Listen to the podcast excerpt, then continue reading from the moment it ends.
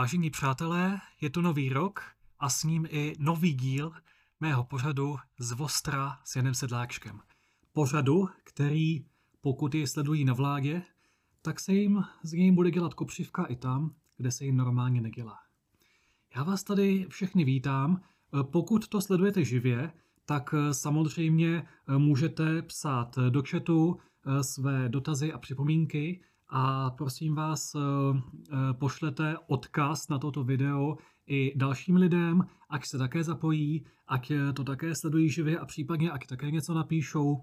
A pokud to sledujete ze záznamu, tak i v tom případě můžete, pokud se vám to samozřejmě líbí, což doufám, že ano, tak můžete poslat odkaz na toto video i dalším lidem, můžete to sdílet na sociálních sítích, poslat to třeba e-mailem vašim známým, ať máme co největší dosah.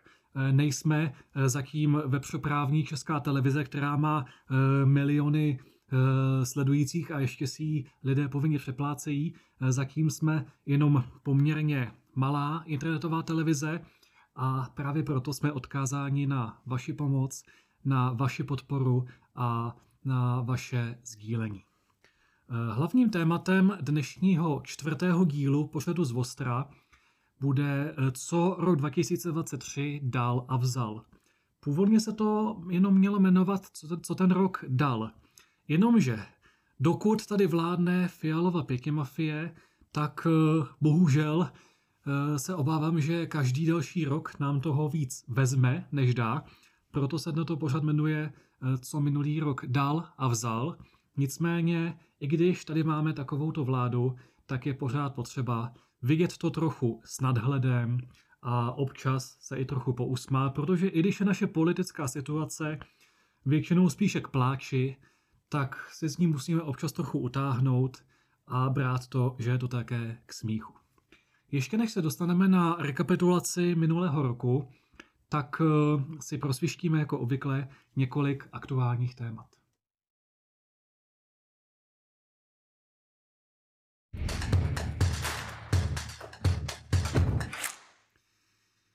Opět je na stole korespondenční volba. Fialova vláda dobře ví, že pokud by příští volba byla normální, pokud by byly normální volby, jako byly doteď, takže už vládní strany nemají šanci. Že možná s odřenýma ušima se tam dostanou, ale že už nebudou mít šanci složit vládu. Proto se snaží nacházet způsoby, jak se tam dostat nepoctivě. A takovým způsobem je i ta takzvaná korespondenční volba. Eh, korespondenční volba to je něco jako, když sledujete hokejový zápas, eh, domácí vyhrávají 5-4 a najednou pět minut před koncem se vypnou světla na stadionu a když se zase zapnou, tak najednou vyhrávají hosté 6-5 a nikdo neví, co se tam stalo. Úplně přesně stejný princip je ta tzv. korespondenční volba, kdy i u těch normálních voleb se můžou objevit nějaké podvody, já si o tom nedělám žádné iluze ale pořád je to relativně uhlídatelné.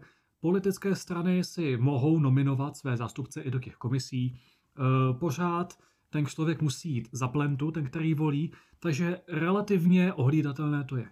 Zatímco, pokud by se hlasovalo korespondenčně, tak za prvé nikdo neví, zda ten člověk, který ten nás odeslal, to udělal ze svobodné vůle, nebo zda nad ním někdo stál já říkám s pistolí nebo s bankovkou, aby ho takto donutil. Navíc nikdo nikdy neví, jestli všechny ty lístky, které jakoby dojdou na ten, na ten úřad, tak jestli skutečně odpovídají tomu, co ti voliči odeslali.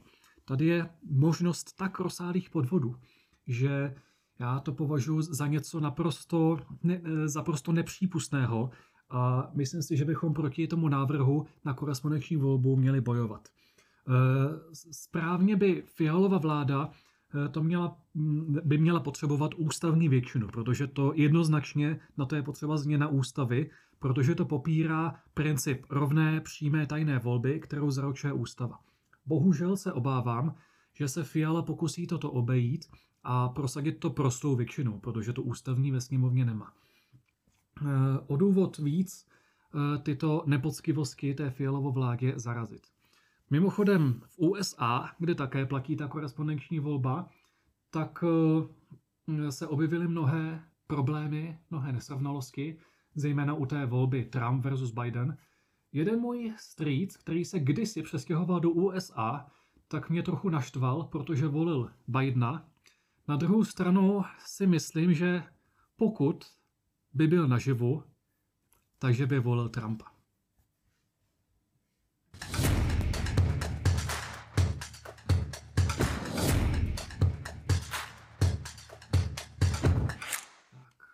Malinko tu zápolíme s technikou. A už to funguje. Uh, prezident Petr Pavel měl novoroční projev. Asi jste to všichni viděli a asi jste si všichni všimli, že za ním nebyly žádné symboly typu české vlajky nebo alespoň trikolory. Všichni minulí prezidenti, dokonce i Václav Havel, měli u sebe při tom projevu buď českou vlajku nebo aspoň trikoloru.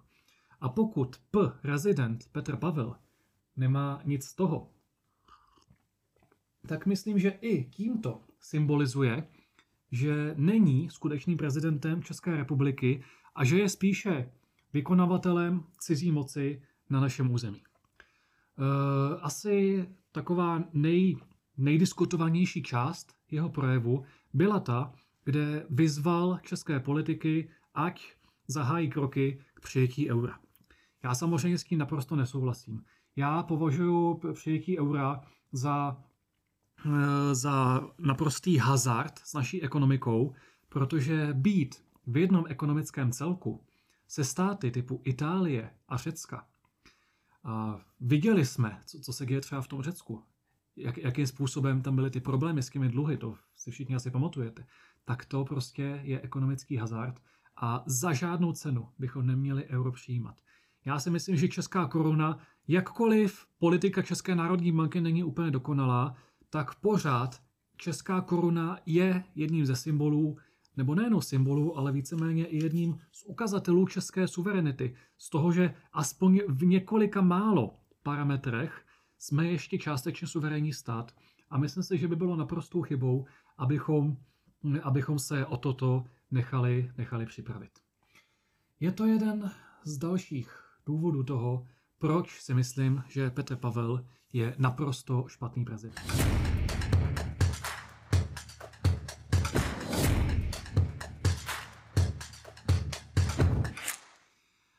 S novým rokem se rozběhla další vlna eh, policejních razí proti lidem, kteří mají jiný názor než vláda.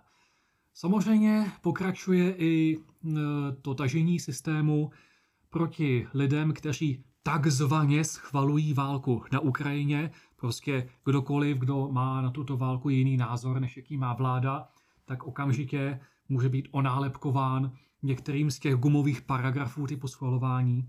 Teď mnozí lidé, kteří například upozorňují na některé nesrovnalosti Eh, v, tom, v té kauze té střeby na Filozofické fakultě, jsou eh, policií vláčeni za takzvané schvalování, i když třeba vůbec eh, nic z toho tam neschvalovali. Já si myslím, že tohleto se může stát každému z nás. I člověk, který si třeba myslí, že je v bezpečí, že žádný zákon neporušuje, tak i u něj můžou policisté zazvonit. A proto si myslím, já jsem tady mm, e, stáhnul jeden takový manuál, který kuluje na internetu, pokud se vám něco takového stane. Pokud u vás doma zaklepají policisté, nebo pokud vám e, přijde předvolání k podání vysvětlení, tak řekněte, že nebudete vypovídat. I když si myslíte, a nejenom myslíte, i když víte, že jste v právu, tak bohužel policie v tuto chvíli neslouží k tomu, aby nám pomáhala. Policie Bohužel teď slouží k tomu, aby bránila fialovou vládu a fialový režim před opozicí. A proto jí k tomu nedávejte žádné záminky. Pokud se vám něco takového stane, tak řekněte, že nebudete vypovídat, ať snížíte počet těch jakoby klacků, které proti vám policie a celý tento systém může mít. E, sice se vám to může zdát možná přehnané, ale když si vezmu, jak v minulém roce prudce narostl počet lidí, kteří se ocitli na policii či dokonce před soudem za svůj názor, tak si myslím, že pokud by to v tomto roce pokračovalo, tak se to dotkne celé řady dalších lidí a musíme mít nástroje, jak se proti tomuto bránit.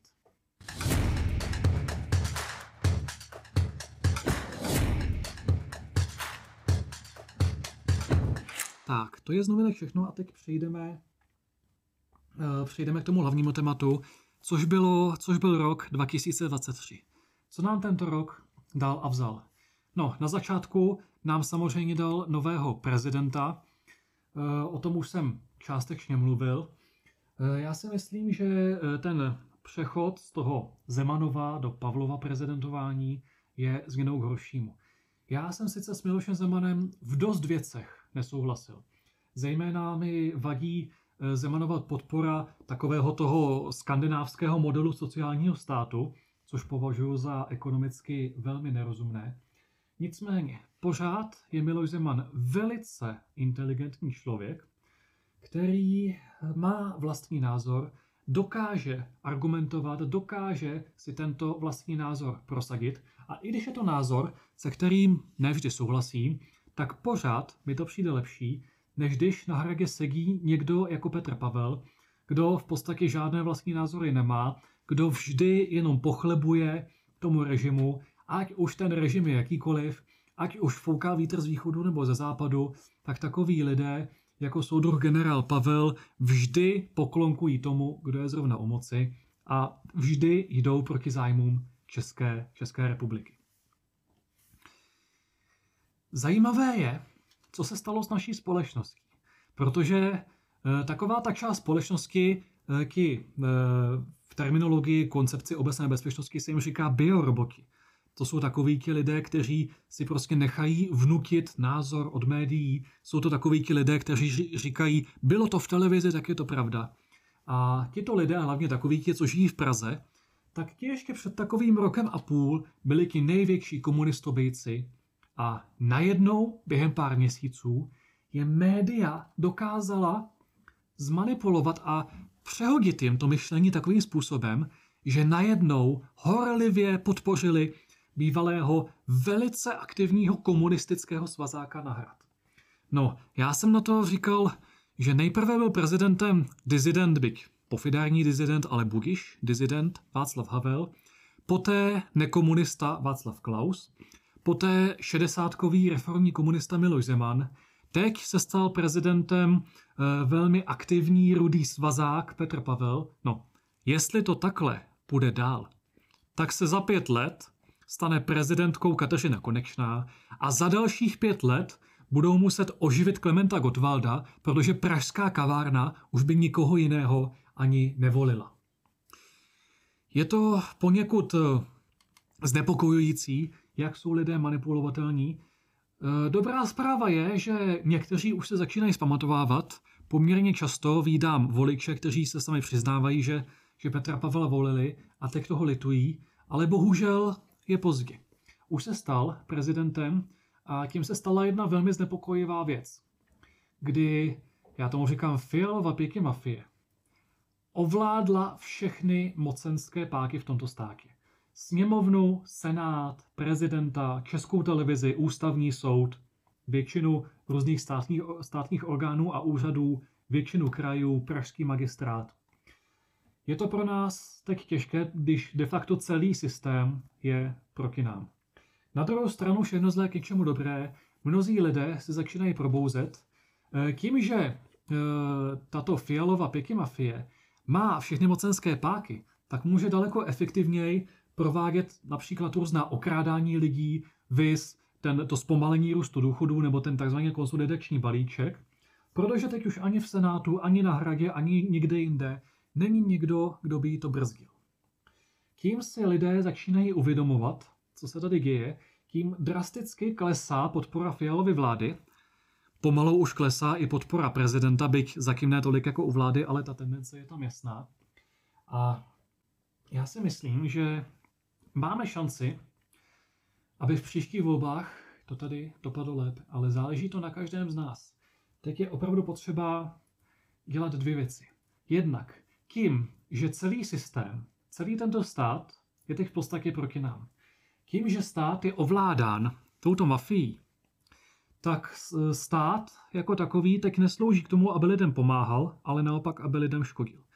Proto je potřeba být na státu co nejvíc nezávislý. Vytvářet různá společenstva, ty tzv. komunity, kde se budou združovat lidé, kteří třeba něco umí, ty umíš něco vypěstovat, ty umíš něco opravit a, a různé prostě zboží a služby, které si budou lidé vyměňovat bez toho, že by o tom stát věděl, nebo že by do toho stát jakkoliv zasahoval. A hlavně komunity, kde se budou šířit informace, protože stát, jmenovitě například ministr vnitra Vít Cenzuršan, se snaží, aby se šířily pouze ty vládou schválené informace a vše ostatní nálepkují jako takzvané dezinformace. My naopak potřebujeme, aby se co nejvíc ve společnosti šířily právě ty informace, které se vládě nehodí do krámu, protože popisují realitu bez příkaz. Proto každý z nás musí přispět k tomu, aby česká společnost byla co nejvíc nezávislá na státu, aby se co nejvíce šířily alternativní informace, aby e, co nejvíce naší činnosti bylo mimo dohled státu a tím můžeme velice snadno této mafii zdorovat. A samozřejmě to povede i k tomu, že pokud si uhájíme přímou, rovnou a tajnou volbu a nebude volba korespondenční, tak čím více bude ve společnosti rozšířeno to informační pole, kde se budou šířit ty uh, alternativní názory, se kterými vláda nesouhlasí, aby se šířily, tak čím více tohle bude, tak tím větší máme šanci, že příští volby dopadnou pozitivně pro český národ a že se Fialova mafie dostane od koryt. Zajímavé bude, protože z Petr Pavel asi jen tak z radu nezmizí, byl tam zvolen na pět let, ale zajímavé bude, eh, co se stane, pokud eh, bude muset jmenovat nějakého premiéra, který bude mít pronárodní názory. Petr Pavel už stačil porušit většinu svých předvolebních slibů. Nejenom, že uh, lidem, kteří ho volili, protože se mu líbilo, jak jezdí na motorce, tak těmto lidem pak uh, vytřel zrak tím, že začal místo toho jezdit na koloběžce. Nejenom, že sliboval, že zlepší politickou kulturu na hradě a místo toho teď vidíme eh, s Petrem Kolářem stejnou šarádu s tou prověrkou, jako Petr Pavel kritizoval u Vrakislava Mináře. Ale eh, Petr Pavel také říkal, že bude naslouchat všem názorům, že nebude nějak aktivistickým prezidentem, že bude rozumně spolupracovat s vládou, no, což teď spolupracuje, když má vláda stejný názor jako on.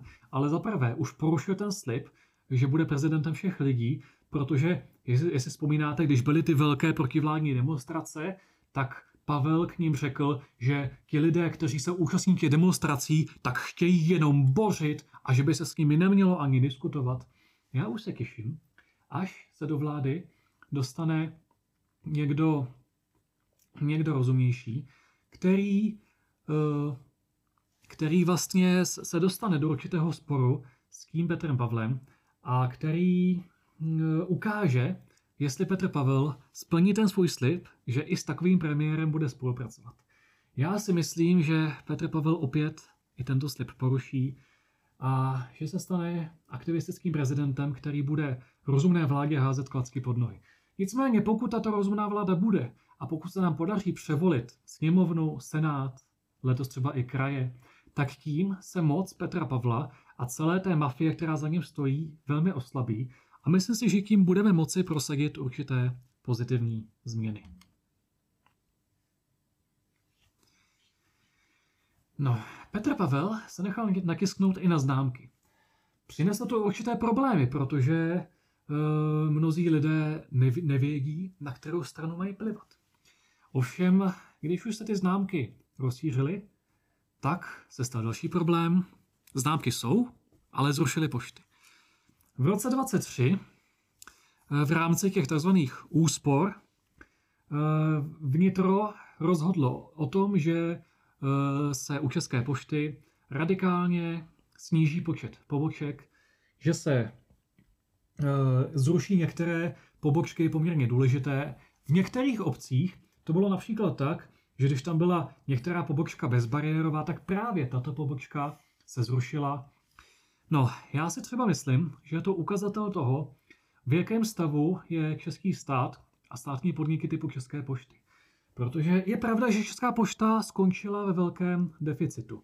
Že v, vlastně to, co Česká pošta dělá, tak není výdělečné, stát to musí dotovat. No jo, ale podívali jste se někdy na to, jak přemrštěné platy a odměny dostávají ti její vrcholní manažeři. Přitom, kdyby měli dostávat plat podle zásluh, podle toho, jak tu Českou poštu vedou, tak by museli ještě doplácet. Já si myslím, že u takových podniků, jako je Česká pošta, by se měly zaprvé radikálně snížit platy těch ředitelů a dalších vrcholných manažerů, což by byla dost velká úspora, a že by tyto odměny měly dostávat jenom tehdy, pokud tu poštu nebo obecně pokud ten státní podnik vedou rozumným způsobem a, a takovým způsobem, že je ten podnik v plusu. Notabene, Česká pošta přispívala na akce typ, typu Prague Prideu a prostě když vyhazuje peníze na takovéto nesmysly, no tak ak se potom taky nediví, že je v mínusu. Prostě dokud se ve státních podnicích nezavede odpovědnost vrcholných manažerů, a nejenom ve státních podnicích, ale obecně na úřadech, v naší politice, všude musí platit odpovědnost. Když nějaký politik nebo vysoký úředník nebo manažer něco udělá a způsobí tím významnou škodu státu nebo nějakému člověku, typický příklad, když způsobí eh, někomu, kdo je neoprávněně trestně stíhán, tak mu způsobí velkou škodu. Jako tomu bylo u Aleny Vytázkové, kterou eh, soudy a státní zástupci 8 let protiprávně tahali po soudech. Tak samozřejmě je nutné, aby tu byl zaveden systém, kdy tito lidé, kteří provádí takové věci, aby sami osobně svým majetkem za to ručili a museli případně těmto poškozeným uhradit to, co jim způsobili. Dokud tady takový systém nebude, tak budou politici, úředníci, státní zástupci a podobní, tak se budou chovat takhle. Dalším velkým tématem minulého roku byl podpis té tzv. obrané smlouvy z USA. Já tomu spíše než obraná smlouva říkám smlouva vazalská, protože tato smlouva z nás dělá nesvéprávnou vojenskou kolonii Spojených států amerických. Eh, zde na obrázku vidíte takovou koláž, jak asi vypadalo v USA ten podpis té smlouvy, kdy Jana Bilaková Černochová tuto smlouvu podepsala. Já si myslím, že to, co Jana Černochová předvedla, a nejenom ona, ale celá vláda, která tuto smlouvu schválila, tak já si myslím, že to minimálně hraničí s vlastky zradou, spíše to e, plně e, naplňuje skutkovou podstatu trestného činu vlastky zrady protože je to čin, který významně ohrozil bezpečnost našeho státu, kdy dal eh, obrovskou mm, pravomoc cizím vojákům na naše území, kdy eh, cizí vojáci mohou v podstatě kdykoliv přijít na naše území, eh, volně využívat naše vojenské újezdy, různá naše lekiště a podobná, podobná citlivá místa. A jestli si někdo myslí, že to zvýší naši bezpečnost, rozhodně nezvýší. Za prvé to z nás dělá eh, další potenciální cíl v útočné válce. A za druhé, eh, pokud se této takzvaně obrané smlouvy nezbavíme, tak se může stát to, co se stalo v roce 68, akorát z druhé strany, kdy eh, USA tady může poskytnout bratrskou pomoc Fialově vládě a dalším mafiánům proti opozici, proti lidem, jako jsme my. Já si myslím, že je to další z mnoha a mnoha argumentů, proč se vykašlat na celou Fialovou vládu, proč poslat Fialu a jeho skvadru na propadiště dějin, proč odstoupit od všech těchto smluv. Není to jenom ta vazalská smlouva, ale všechny ostatní smlouvy, vystoupit z organizací nejenom z EU ale a z NATO, ale třeba i ze, světové, ze Světového ekonomického fóra, Světové zdravotnické organizace, protože právě z těchto organizací k nám směřuje taková politika, která jednoznačně škodí našemu státu, škodí našemu národu a která nám může přinést skutečně velké problémy.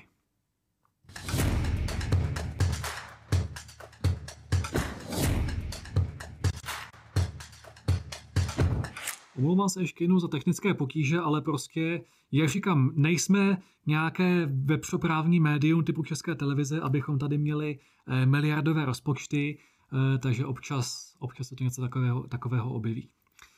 Tak, abychom pokračovali. Rok 2023 byl dalším rokem, kdy podle podnebíčkářů panovalo katastrofální pětisetleté sucho. Dokonce v některých částech roku, dokonce několikrát po sobě, bylo to sucho tak příšerné, že mnozí lidé po celé republice to sucho dokonce vylévali ze sklepa. Podnebíčkáři prostě tvrdí, že eh, s tím, jak roste teplota, takže tady bude sušej. To se vyplnilo naposled v roce 2018, což byl skutečně velmi suchý rok. Od té doby tady máme stále průměrně až nadprůměrně vlhké roky. Ten rok 23 byl dokonce srážkově nadprůměrný. Spadlo asi 107% srážkového průměru. A já si myslím, že se tady vyplňuje nikoliv to, co říkali podnebičkáři, ale naopak to, co jsme říkali už od začátku my, krajní ekologové. Že tím, jak se klima otepluje, tak stejně jako vždycky v minulosti, tak i teď přináší teplé klima více srážek, že ne, že bude sucho, ale naopak se ty srážky přenesou dál od moře, mohou se tím pádem e, v některých oblastech i zazelenat pouště, jako třeba tomu bylo u Sahary v těch nejteplejších oblastech, jako bylo to atlantické teplotní optimum, tak v té době, před asi 8000 lety, byla Sahara zelená. A pokud bude e, oteplování pokračovat, tak se může zazelenat i teď. Samozřejmě, že e, toto vlhčí klima může a přináší to u nás i povodně, ale je to dané hlavně tím, že neumíme hospodařit v krajině, že si necháváme tu vodu odtéct, že té vodě neumožníme se zasáknout a že jednak se nedoplňuje ta podzemní voda a jednak se tím zhoršují ty povodňové vlny. Já jsem o tom mluvil už v prvním díle pořadu z Ostra, můžete si to najít v záznamu, ale krásně je to vidět právě na roce 2023, kdy já jsem to pozoroval i u nás na Rokycansku, jak se pořád víc a víc zhoršuje stav naší krajiny, jak stačí stále menší a menší déšť k tomu, aby se ta voda nezasakovala a odtékala. A já si myslím, že rok 2023 opět ukázal, že je potřeba se vykašlat na tu takzvaně klimatickou ideologii, na tu klimatickou politiku, ale e, začít se věnovat skutečným ekologickým problémům, začít řešit špatný stav naší krajiny, špatný stav naší půdy a e, přispět tomu, aby se naše příroda tady zlepšila.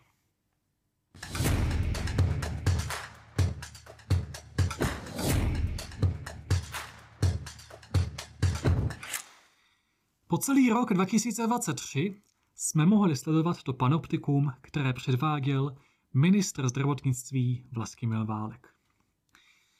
Válek totiž se neustále potýkal e, s výpadky některých léků, včetně penicilínu, a ani po několika měsících nedokázal zajistit adekvátní dodávky těchto léků. Pak se chlubil, že konečně tyto léky dorazily, chlubil se tím asi podobným způsobem, jako se komunisté před rokem 89 eh, chlubili, že, eh, že přišly banány. No, jenomže zatímco bez banánů se víceméně obejdeme, tak bez penicilínu nikoliv. Nicméně, když si to tak vezmu, tak Fialová koalice nám v podstatě dává recept, jak ten penicilín získat. Protože někteří, zejména Markéta Svetrová dvousvetrová, nám radí, abychom si doma topili jenom na nějakých 17 stupňů, no tak v tom případě by se nám na stěnách začaly dělat plísně. A samozřejmě to asi vláda myslela tak, že bychom ty plísně mohli seškrabat a ten penicilín si z nich sami vyrobit. No, svobodné televizi se podařilo eh, k tomuto sehnat i vyjádření samotného, eh, samotného premiéra Petra Fialy. Vážení spoluobčany, my nenecháme nikoho padnout. Pokud se necítíte dobře a nemůžete v lékárně sehnat váš lék, přijďte k nám na úřad vlády. My vysíláme jasné signály, že k nám můžete přijít na zasedání. Kolega Válek je lékař, on vás prohlédne. A kolega Rakušan, ten zatím udělá prohlídku i u vás doma. U Fialy se na chvilku zastavím, protože skutečně dokázal porušit snad všechny sliby, které před volbami dal. Před volbami sliboval, že nebude zvyšovat daně. Konkrétně zmiňoval daň z nemovitosti. No samozřejmě ji zvýšil. Eh, nemluvě o těch daních, které byly zvýšeny v rámci toho konsolidačního balíčku. Sliboval, že bude pomáhat živnostníkům. To samozřejmě jim výrazně zvýšil odvody. Sliboval, že eh, bude bojovat za zachování aut se spalovacím motorem. Dopadlo to tak, že ODS sice se chlubí, že vyjednala nějaké kosmetické změny tam v tom balíčku Euro 7, ale v důsledku to v dlouhodobém hledisku žádná změna není a pořád tady platí ta politika, která, pokud se nám ji nepodaří zastavit, tak povede k úplnému konci aut se spalovacími motory. Já si myslím, že Fialová vláda je skutečně vláda lhářů. Lidí, kteří skutečně byli mnohokrát usvědčeni ze lži. Mimochodem víte, jak poznáte, že vládní politik lže?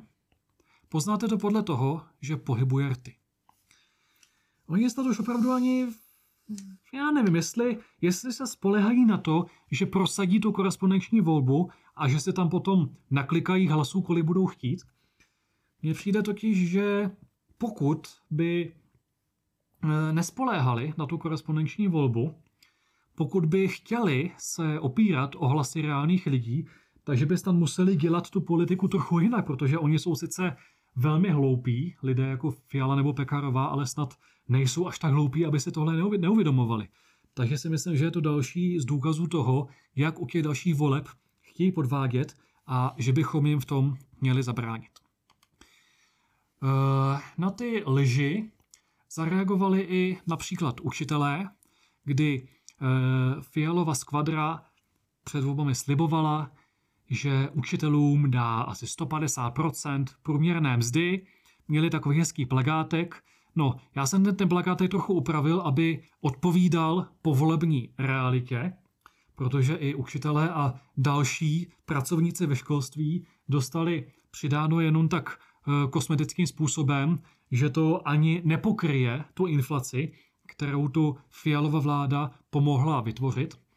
No a samozřejmě to vedlo potom k té stávce a k demonstracím na konci listopadu. E, bohužel kvůli tomu, že se do stávek zapojili lidé, jako je Středula, e, agent Aspenu, tak bohužel ty stávky vyzněly trochu dostracena.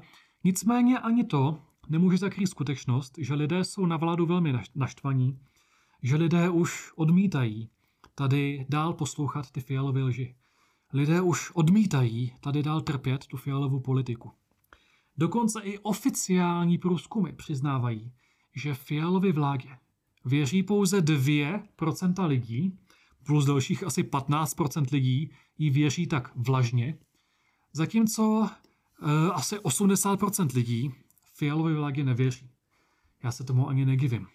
Dokonce i mnozí lidé, kteří volili spolu, tak už pochopili, jak špatně udělali. A ono, tady je ten problém, že lidé moc nepřemýšlí o politice. Nebo někteří ano, ale bohužel je dost lidí, kteří nepřemýšlí. Mnozí lidé byli e, znechuceni z Babiše, nesouhlasili s Babišovou politikou, což já musím říct, že jsem byl jeden z nich. Já považuji Babišovu vládu za velmi špatnou. No a Fiala toho využil, nechal se natisknout e, na ty hezké plagáty, kde bylo samé, eh, bude tu změna spolu, eh, zvolte změnu a mluvil v televizi hezky. No, mnozí lidé, kteří o politice, o politice nepřemýšlejí, tak si řekli, je, ten Fiala mluví hezky, tak já mu dám hlas. Bohužel až teď pochopili, co tím svým hlasem pomohli způsobit. A já občas říkám, myslet občas bolí, ale nemyslet se nevyplácí. A v politice to platí dvojnásob. Proto musíme vzít rozum do hrsti. Ne nadarmo se i tento YouTube kanál jmenuje Rozum do hrsti. A musíme to hlavně těm lidem říkat, těm, kteří dosud o politice moc nepřemýšlejí, musíme otvírat oči. Protože čím víc lidí bude mít otevřené oči, tím větší je šance, že se nám podaří tady prosadit nějakou skutečnou změnu. No, Fialová vláda tady mezi tím také prosazuje změny. Jednou z těch změn, které přišly v minulém roce, byly změny toho důchodového systému. Za prvé to, jak hm, samozřejmě Fiala a spol, když už měli jistotu, že na hradě bude sedět jejich člověk, tak v urychleném řízení prosadili to snížení té valorizace důchodů, kdy de facto nedávno předtím, tak se rozhodovalo o zvýšení e, poslaneckých platů. A poslanci a další ústavní činitelé, nebo spíše ničitelé, tak se ty platy zvedly s odůvodněním, že by museli změnit zákon, že je to dané zákonem ten růst platů a s kým oni nic neudělají. Úplně stejně byl dán zákonem i růst důchodu. A, a hle, tam najednou měli dost kuráže na to, aby zavedli nějaký ten stav legislativní nouze, nebo jak se to jmenuje, a aby v tomto zrychleném řízení prosadili proti vůli jak opozice, tak drké většiny lidí e, tou změnu toho důchodového systému. Notabene se mluví o tom, že by se dál měl zvyšovat věk odchodu do důchodu. Už teď někteří lidé e, buď pracují do takového věku, že mají problém tam skutečně odvést adekvátní práci, anebo když o tu práci přijdou, tak mají pak zase značný problém uh, sehnat nějakou jinou práci, protože těch zaměstnavatelů, kteří skutečně chtějí ty lidi v předůchodovém věku, těch moc není. A samozřejmě tím, že se zvedá věk odchodu do důchodu, tak tím tato vláda opět zadělává na další problém. Samozřejmě je pravda, že současný systém není moc udržitelný.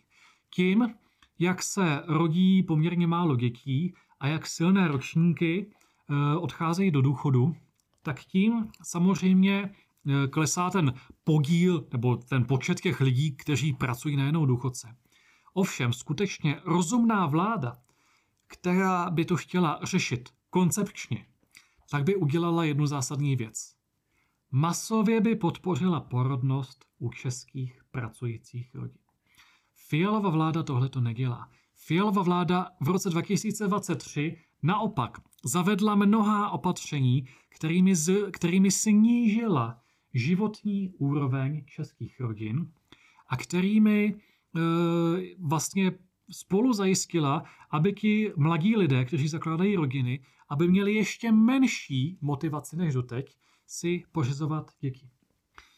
Já si myslím, že je potřeba tento systém změnit, že je potřeba eh, eh, masivně podpořit tu pro rodinnou politiku, podpořit české pracující rodiny a že jenom tímto koncepčním způsobem je možné spolehlivě vyřešit tu problematiku toho důchodového systému. Protože až půjdou eh, do důchodu ty nejsilnější ročníky těch tzv. husákových dětí, tak potom bude problém. A samozřejmě eh, musíme být na to připraveni a do té doby musíme maximálně zvýšit naši porodnost, abychom na to byli připraveni. Tak, podívám se do chatu, jestli máte nějaké... Tady, s jakým je to akorát? Od Tomáše Němce na sociálních sítích nemám účet, ztráta času, je nenávist a samý houna. No tak ono je to sice pravda, že na těch sociálních sítích zejména ti fialoví svazáci, co tam dělají, eh, jako já, ať cokoliv napíšu na sociální sítě, tak se vyrojí plno fialových svazáků. Asi někteří z nich jsou nějaké vládou placené účty nebo nějaký, nějací roboti, ale myslím si, že přinejmenším někteří z nich jsou skuteční lidé, kteří mají natolik vymitý mozek tou fialovou propagandou, že prostě musí neustále a často i velmi sprostě nadávat, protože samozřejmě nemají žádné argumenty. No, nicméně si myslím, že bychom to neměli zdávat, že bychom měli naopak být co nejvíce činí na těch sociálních sítích, co nejvíce působit v informačním poli a e, co nejvíce e, působit nejenom proti těmto svazákům, protože ty nepřesvědčíme, ale je tam i spousta lidí takových nerozhodnutých, e, kteří potřebují slyšet i jiný názor, protože zatím slyší jenom ty názory z české bolševize a z těch hlavních velkých médií a neslyší ten opačný. A právě proto musíme šířit i ty alternativní informace a šířit i ty názory, které, eh, o kterých vláda moc nechce, aby se šířily, ale právě tím ta vláda ukazuje, že se jich bojí a že právě takové názory musíme šířit. Zatím do v chatu nic jiného nevidím, takže pokud máte nějaké jakékoliv dotazy, tak můžete do toho chatu ještě napsat. Samozřejmě stále platí, že, že můžete pozvat i další lidi k živému vysílání, nebo jestli sledujete záznam, tak samozřejmě sdílejte toto video. Mimochodem, pokud to sledujete na YouTube, tak eh, toto video je také na Odyssey a doporučuji eh, to sledovat, uložit si adresu tohoto kanálu na Odyssey. Kdyby náhodou se tady na YouTube něco stalo, nějaká cenzura nebo podobně, tak eh, abyste věděli, že tento pořad poběží dál a že Odyssey to je podobná platforma jako, jako YouTube, ale svobodnější a tolik se tam necenzuruje, takže tam prostě je to, eh, je to taková záložní, záložní varianta. No. Eh, další věc, která se stala v roce 2023, je ta slavná fialová africká cesta, kdy v některých afrických státech ho odmítli přijmout, což byla naprostá mezinárodní ostuda. Pokud se něco takového stane, pokud premiéra odmítnou přijmout na oficiální návštěvu, na oficiální návštěvu, tak je to důkaz toho, že ta země a zejména její vláda má skutečně velmi špatné renomé a že je to další z mnoha ukazatelů, proč je tady potřeba zásadní změna. Zásadní změna jak ve vládě, tak i v celém směřování. Protože Česká republika je teďka součástí toho takzvaně kolektivního západu. A nejenom součástí, ale vysloveně aktivním patolízalem USA a všech těch nadnárodních komotrů. No, jenomže ten kolektivní západ, tedy v podstatě USA plus satelitní státy, tak ztrácí svou moc. Je to vidět na tom, jak se rozšiřuje BRICS, je to vidět na tom třeba v té Africe, jak se státy postupně odpoutávají od těch států typu Francie, které dřív byly kolonizátoři a i po ukončení kolonií tam měli své určité politické vazby, tak i tyto vazby jsou postupně přetrhávány. A tím, že jsme součástí toho bloku, který ztrácí moc, no tak tím samozřejmě klesá i naše renomé ve světě. A proto já říkám dnes a denně, musíme být suverénním soběstačným státem, který bude prosazovat vlastní politiku. Bude spolupracovat jak s východem, tak se západem a s kýmkoliv jiným, ale nebude se podřizovat ani jednomu z těchto bloků. A pokud povedeme takto suverénní politiku a nebudeme jenom přívěškem západu, tak tím můžeme být svébytným partnerem ke spolupráci pro všechny ostatní státy a můžeme mít v tom, v tom světě nějaké renomé. Ovšem s Fialovou, pěkně mafií, tohleto asi nehrozí. Eh, Petro Fialenko se opět i v tomto roce 2023 choval nikoliv jako premiér České republiky, ale spíše jako premiér Ukrajiny, kdy dokonce i státy jako Německo, Polsko, ale částečně USA už začaly od Ukrajiny lehce dávat ruce pryč, že zjistili, že už to pro ně není až tak výhodné, jak si mysleli, Jenom tady u nás. Stejně jako se říkalo za minulého režimu v tom období té perestrojky, že perestrojka je jako Vltava. Taky kiše teče kolem ústředního výboru KSČ. A zatímco Gorbačov dělal reformy, tak tady u nás, naší KSČ a našim marxistům se moc nechtělo. A stejně jako i USA a další státy už pomalu upouštějí od podpory Ukrajiny, tak jenom tady Fiala prostě pořád bere Ukrajinu a Ukrajince jako něco mnohem, mnohem víc, než jsme my Češi. A neustále se snaží, abychom posílali další a další peníze, další a další zbraně, aby všechno bylo jenom dobře, jenom pro ty Ukrajince. A co se, co se stane s námi, to je mu úplně šumák. No, ovšem, stala se jedna taková věc. Ukrajina se dokonce i u Fialy dostala až na druhé místo.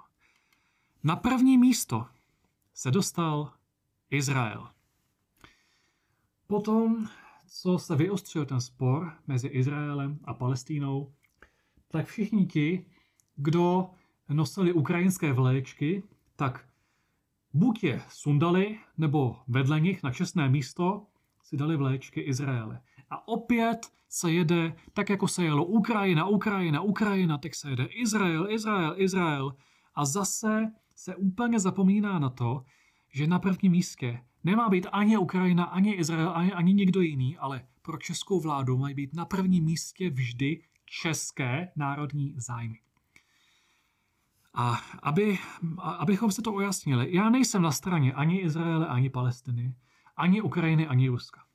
Já jsem proti jakýmkoliv takovýmto konfliktům a jsem vždycky na straně obyčejných lidí na obou stranách toho sporu. Jsem na straně obyčejných lidí, kteří chtějí jenom žít a kteří nechtějí válku. Ale těmto lidem rozhodně nepomůžeme tím, že tu válku budeme dále rozdmíchávat, ať už z jedné nebo z druhé strany. A bohužel právě toto rozdmíchávání, tak právě to vládní politici dělají. A někteří eh, v tom jdou až do takové míry, až tím bugí smích. Typicky taková zděšená Mirka Němcová. Tady na fotce je záběr z nějaké proizraelské demonstrace na staroměstském náměstí a schválně se podívejte na ty vléčky, které má Miroslava Němcová na sobě. Tu izraelskou to má správně. Ale co ta česká? Paní Němcová i každé malé dítě dneska ví, že u české vlajky je vlevomodrý klín, vpravo dole červená a vpravo nahoře bílá. Vy to máte obráceně. Hlavně, že tu izraelskou vlajku máte správně. Ale kdybyste byla českou vlastenkou, kdyby pro vás byla na prvním místě Česká republika, tak byste se v první řadě starala o to, abyste tu českou vlajku měla na prvním místě. Notabene byste si možná tu izraelskou ani žádnou jinou vlajku vůbec nebrala. Já si myslím, že je to další z mnoha a mnoha důkazů toho, jak tito politici jdou proti českým národním zájmům, jak těmto politikům vůbec nezáleží na tom, co se stane tady s námi. Ukázkovým příkladem eh, bylo i to, abych se vrátil k P rezidentu Petru Pavlovi, to, jak za prvé prosazuje zrušení práva VETA. Petr Pavel tím zcela jednoznačně říká, že mu vůbec nezáleží na českých národních zájmech, ale že mu záleží na tom, aby kmotři a mafiáni, kteří sedí v Bruseli, tak aby měli větší moc nad Českou republikou a aby v České republice a dalších státech mohli snáze prosazovat jejich šílenou politiku. A druhá věc ohledně tohoto P rezidenta. Určitě jste si všimli, jak se Pavel paktuje s Lichtenštejny proti České republice. Lichtenštejni mají už dlouhé roky ten spor s Českou republikou, kdy si nárokují docela velké plochy pozemků, které jim byly skonfiskovány. Ovšem byly jim skonfiskovány zcela po právu, protože Lichtensteinové tehdy spolupracovali s Němci. Za protektorátu byli na straně Němců, nikoliv na straně Čechů. Takže bylo naprosto spravedlivé, že jim tyto majetky byly skonfiskovány. A proto je naprostý nesmysl, aby eh, se k těmto majetkům znovu dostali. A tím, že Petr Pavel je na straně Lichtensteinu a chce připravit Českou republiku o tyto pozemky a majetky, které jdou hodnotou do těžkých miliard, tak tím nejenom, že jde proti národním zájmům, ale to zcela jednoznačně naplňuje skutkovou podstatu trestného činu velezrady. A velezrada, to je podle ústavy jeden z mála nebo snad jediný zločin, z nějž může být obviněn prezident. A pokud prezident prokazatelně páchá velezradu, což teď páchá ve dvou případech, jednak tím, že hlásá zrušení práva VETA a jednak tím, že se paktuje s Lichtensteiny, tak tím eh, je zcela jasné, že by mělo začít trestní řízení proti jeho osobě. Ale nezačne. A proč? Protože tuto žalobu za velezradu podává Senát. A v současném složení. To podá fakt. A proto tady na vás apeluju. Na podzim budou senátní volby ve třetině obvodu. Já vím, že pro vás, nebo pro většinu z vás, je Senát zbyteč, zbytečná instituce. Já sám bych Senát taky nejradši zrušil. Ale když už tu je, tak i k těm senátním volbám musíme přijít a zvolit kohokoliv, jen ne vládní a provládní kandidáty. Musíme i takto oslabit tu moc té Fialovy vlády. Další velké téma, které v druhé polovině roku hýbalo společností, byl ten návrh Evropské unie na zákaz chovu běžných domácích mazlíčků. Ať už to jsou křečci, o nich se mluvilo nejvíc, ale i různí papoušci, různí mm, plazy, já nevím, co, co ještě bylo, nějací oboživelnici a tak podobně. I celkem běžné druhy, které ti domácí chovatelé eh, mají. No, někteří tvrdí, že se Evropská unie spletla pouze v jednom písmenku, protože Brusel tvrdil, že bude bojovat proti teroristům. Namísto toho bojuje proti teroristům. A samozřejmě ten návrh vzbudil až takové ohlasy, že dokonce i sám Brusel od toho začal dávat ruce pryč, že prý je to jenom předběžný návrh, že to ještě není schválené, že se o to teprve diskutuje. No jo, ale už to, že vůbec takový návrh se v Bruseli objeví, už to je důkazem toho, jak je EU prohnila. To, že Evropská unie nemá ráda lidi, to už víme dávno. Ale že nemá ráda i křečky a další podobná zvířata, no to jsme se dosud nemysleli. Ale křečci se nedali a založili křeččí ligu. Křečci prostě zjistili, že Evropská unie chce zakázat a proto se spojili proti Evropské unii a začali hromadně prosazovat vystoupení z Evropské unie, po případě rozpad celé EU. A já si myslím, že bychom měli křečky poslechnout, že bychom se měli inspirovat křečtí ligou a ve všech volbách počínaje těmi eurovolbami hlasovat pro takové lidi a takové strany, kteří chtějí nikoliv jenom měkkou reformu EU, ale kteří chtějí buď to Czexit, nebo úplný rozpad Evropské unie. Notabene, když Unie provádí další a další šílenství, kdybych tady měl vyjmenovávat všechna šílenství, která za tento rok přišla z EU, to bychom tu seděli minimálně 7 hodin v kuse. Ale jenom tak namátkou, Brusel opět přišel s návrhem, aby veškeré zprávy na internetu, to znamená e-maily, všechny messengery, všechny WhatsApp, Telegram, já nevím, jak se to všechno jmenuje, aby, byl, aby se u nich zrušilo všechno šifrování, aby úřady Evropské unie měly přístup ke všem soukromým zprávám a mohli v těch soukromých zprávách vyhledávat, co se jim zlíbí. Samozřejmě záminkou k tomu je ochrana dětí, aby se prý nešířila nějaká dětská pornografie. No tomu by mohla věřit možná tak ta blondýna, která odnesla kukakškové hodiny na opravu k veterináři. Tady je naprosto jasné, že se Brusel nepokrytě snaží šmírovat komunikaci a zjišťovat, kteří lidé mají opoziční a protiunijní názory a tyto lidi vyhledávat a nacházet záminky k jejich kriminalizaci. Je to další z mnoha důkazů toho, jak se Evropská unie stává totalitním molochem a že bychom z celé Evropské unie měli vystoupit a stát se nezávislým státem. Já říkám, že každý rok se objevují další a další a objevuje se více a více těchto šíleností. Každý rok nám Unie více a více ukazuje, jak je zbytečná a jak nám škodí. A já doufám, že si to většina lidí uvědomí. Ono už si to dost lidí uvědomuje, ale zatím to nestačí. Musí si to uvědomit drtivá většina lidí a podle toho hlasovat ve volbách. Jenom tak se můžeme stát nezávislým státem. Ale k tomu bych podotknul jednu velmi důležitou věc. Mnozí lidé, eh, zejména z řad těch fialových svazáků, tvrdí, že kdybychom vystoupili z EU, tak budeme úplně osamocení a že lidé jako já, že chtějí úplnou izolaci České republiky a úplný konec zahraničního obchodu a tak podobně.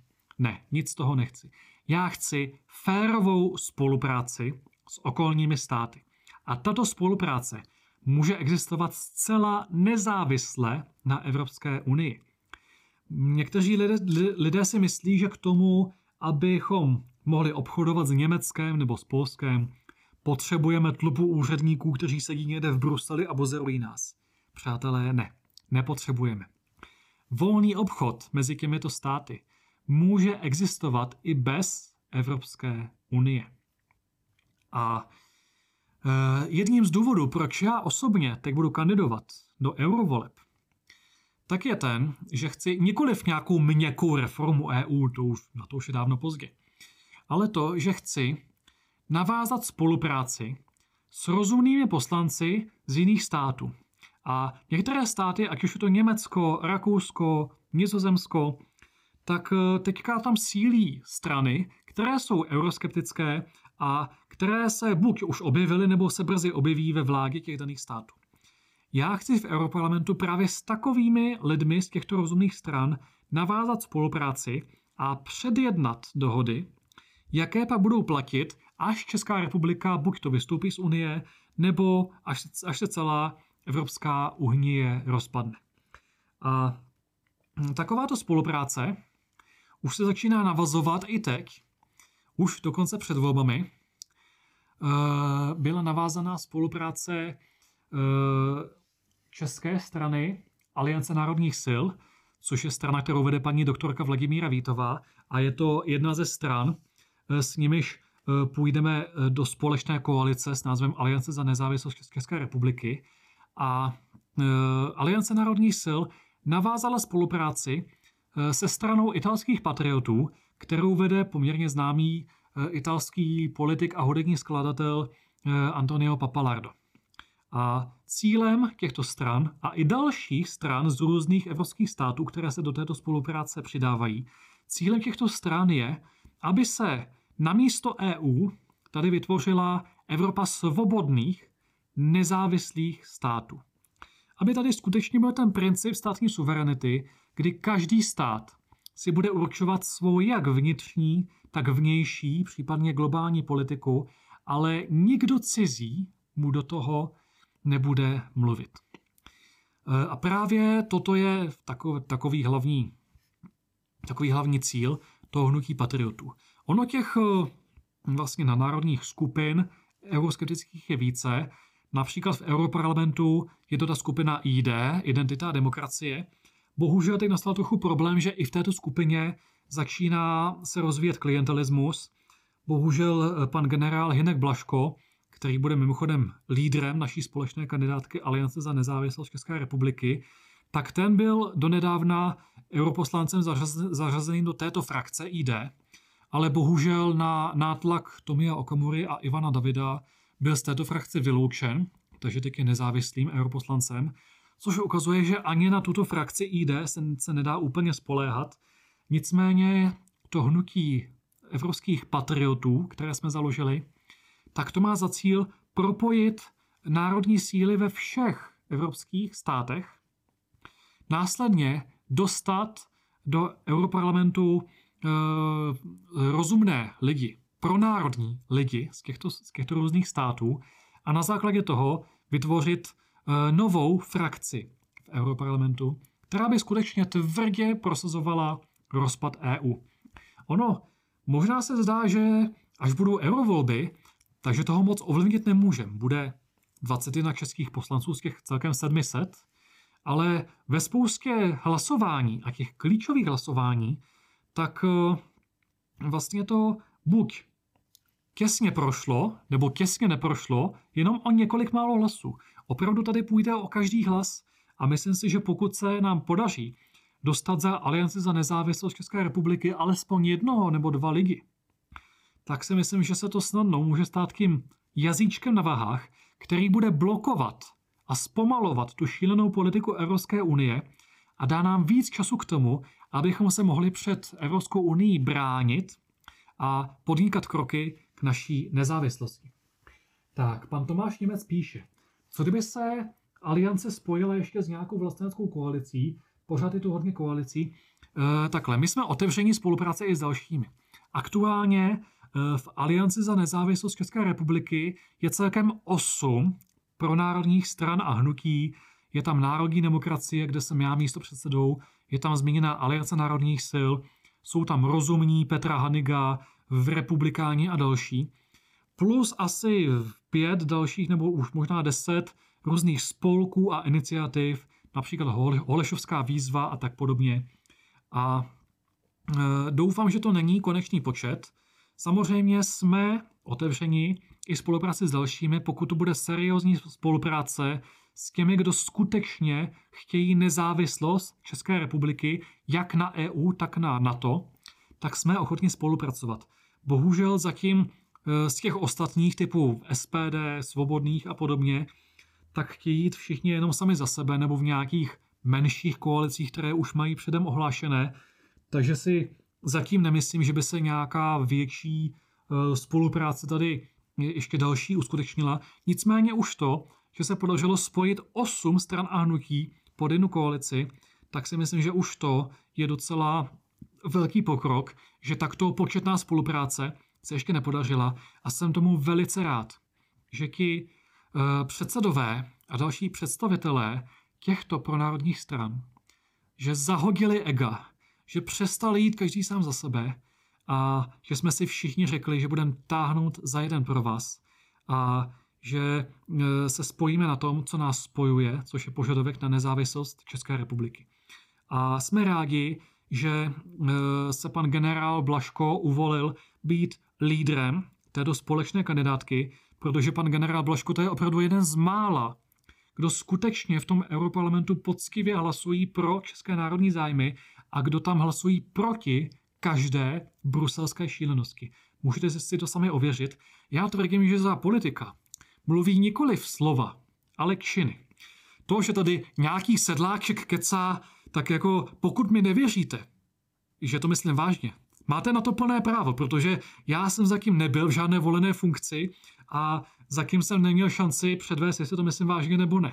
Ale u pana generála Blaška, tam vidíte, že už byl zvolen a že skutečně hlasuje pro české národní zájmy. Tak už lehce přetahujeme, ale pokud máte dotazy, klidně ještě pište.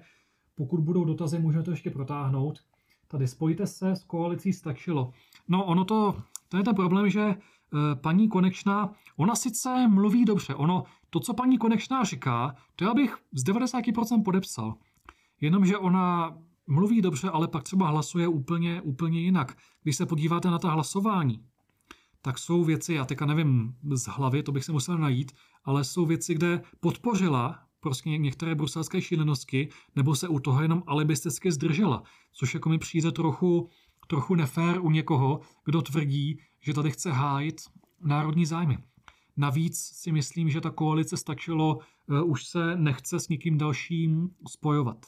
Ale na, na druhou stranu, pokud to jsou ještě nějaké další menší vlastenecké strany, ale nemusí to být jenom strany, ale i nějaké e, spolky, iniciativy, tak my jsme otevření ke spolupráci se všemi. I lidé, kteří mají jenom třeba nějaký spolek nebo nějakou iniciativu, která ale dělá opravdu záslužnou činnost, tak se k nám mohou připojit, mohou nás podpořit a i oni budou v té kampani a v těch volbách slyšet. Ale já říkám, je důležité, aby vy všichni jste se zapojili, i vy, kdo se nechcete přímo angažovat typu kandidatury ve volbách nebo členství v politické straně, tak každý z vás může dělat aspoň něco. Viděli jste, co se dělo v roce 2023.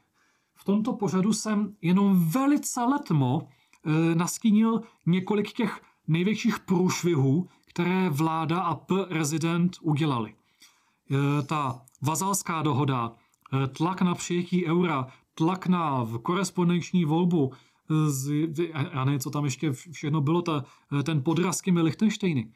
To je jenom vrchol ledovce. To je jenom malá špička z toho, co tato vláda a celý tento systém dělá dnes a denně proti nám. Viděli jste, co všechno dělali v roce 23 a v roce 24 to bude pokračovat. Tahle vláda vždycky půjde proti českým národním zájmům. A dokud tady bude tahle vláda, tenhle prezident, tenhle senát, tahle sněmovna, tak stát vždy půjde proti nám. Proto znovu opakuji, musíte být co nejvíc nezávislí na státu, vždy bojovat proti státnímu šmírování, proti všem úředním buzeracím. A e, samozřejmě šířit informace. Opět bych vás chtěl požádat, abyste i toto video, ten odkaz na ten záznam, abyste to sdíleli i dalším lidem, ale nejenom toto video. Já tady nebudu mluvit sebestředně jenom o sobě a svém videu, ale i další videa ze Svobodné televize a z kanálu Rozum do hrsti, ale i další články a videa z alternativních médií. Spousta lidí doteď o politice, o politice nepřemýšlela. Spousta lidí si říkala, mám co jíst, tady můžu chodit do hospody, nějaká politika mě nezajímá. Právě kvůli těmto lidem se dostal k moci Fiala, Pavel, a Vystrkšil a další. Ale i tito lidé už to začínají vidět, protože těmto lidem jde o to, aby měli co jíst. No jo, ale potraviny se pořád zdražují, reálna výše mzdů a důchodů klesá a těmto lidem už to začíná šrotovat v hlavě. A toho musíte využít. Já vím, že každý z vás zná takové lidi, kteří zatím ignorovali politiku. Teď je ta správná chvíle, kdy musíte k těmto lidem přijít a říct jim, no, vidíš, co se stalo, když jsi ignoroval politiku. Kvůli tomu je tady takhle draho. Kvůli tomu jsou tvoje děti ohroženy ve škole tou transideologií. Kvůli tomu se děje tohleto všechno. A to je snad jediná věc, která tyto lidi může donutit k přemýšlení. Nebo dvě věci. To, když se jim sáhne na děti a to, když se jim sáhne na peníze a na obživu. A čím víc těchto lidí přesvědčíte, čím víc těmto lidem otevřete oči, tím větší je šance, že rok 2024 bude lepší, než byl ten minulý. Ale jak říkám, záleží to na každém z vás. Tak, další dotazy už tady nevidím. Ani jsem tady e, nezmínil všechna témata, která jsem chtěl zmínit a už je více než hodina pryč. Ale to nevadí. E, příští týden bude další díl pořadu z Vostra, kde se také můžeme dostat některým, některým tématům. Já vám všem přeji hezký večer nebo hezký den, pokud to vidíte ze záznamu. Přeji vám hlavně hodně štěstí a hlavně hodně zdraví do roku 2024, protože všechno nějak půjde, ale hlavně musí být to zdraví. To je nejdůležitější. A budu se s vámi těšit eh, příští týden u dalšího dílu mého pořadu z Vostra s Janem Sedláčkem.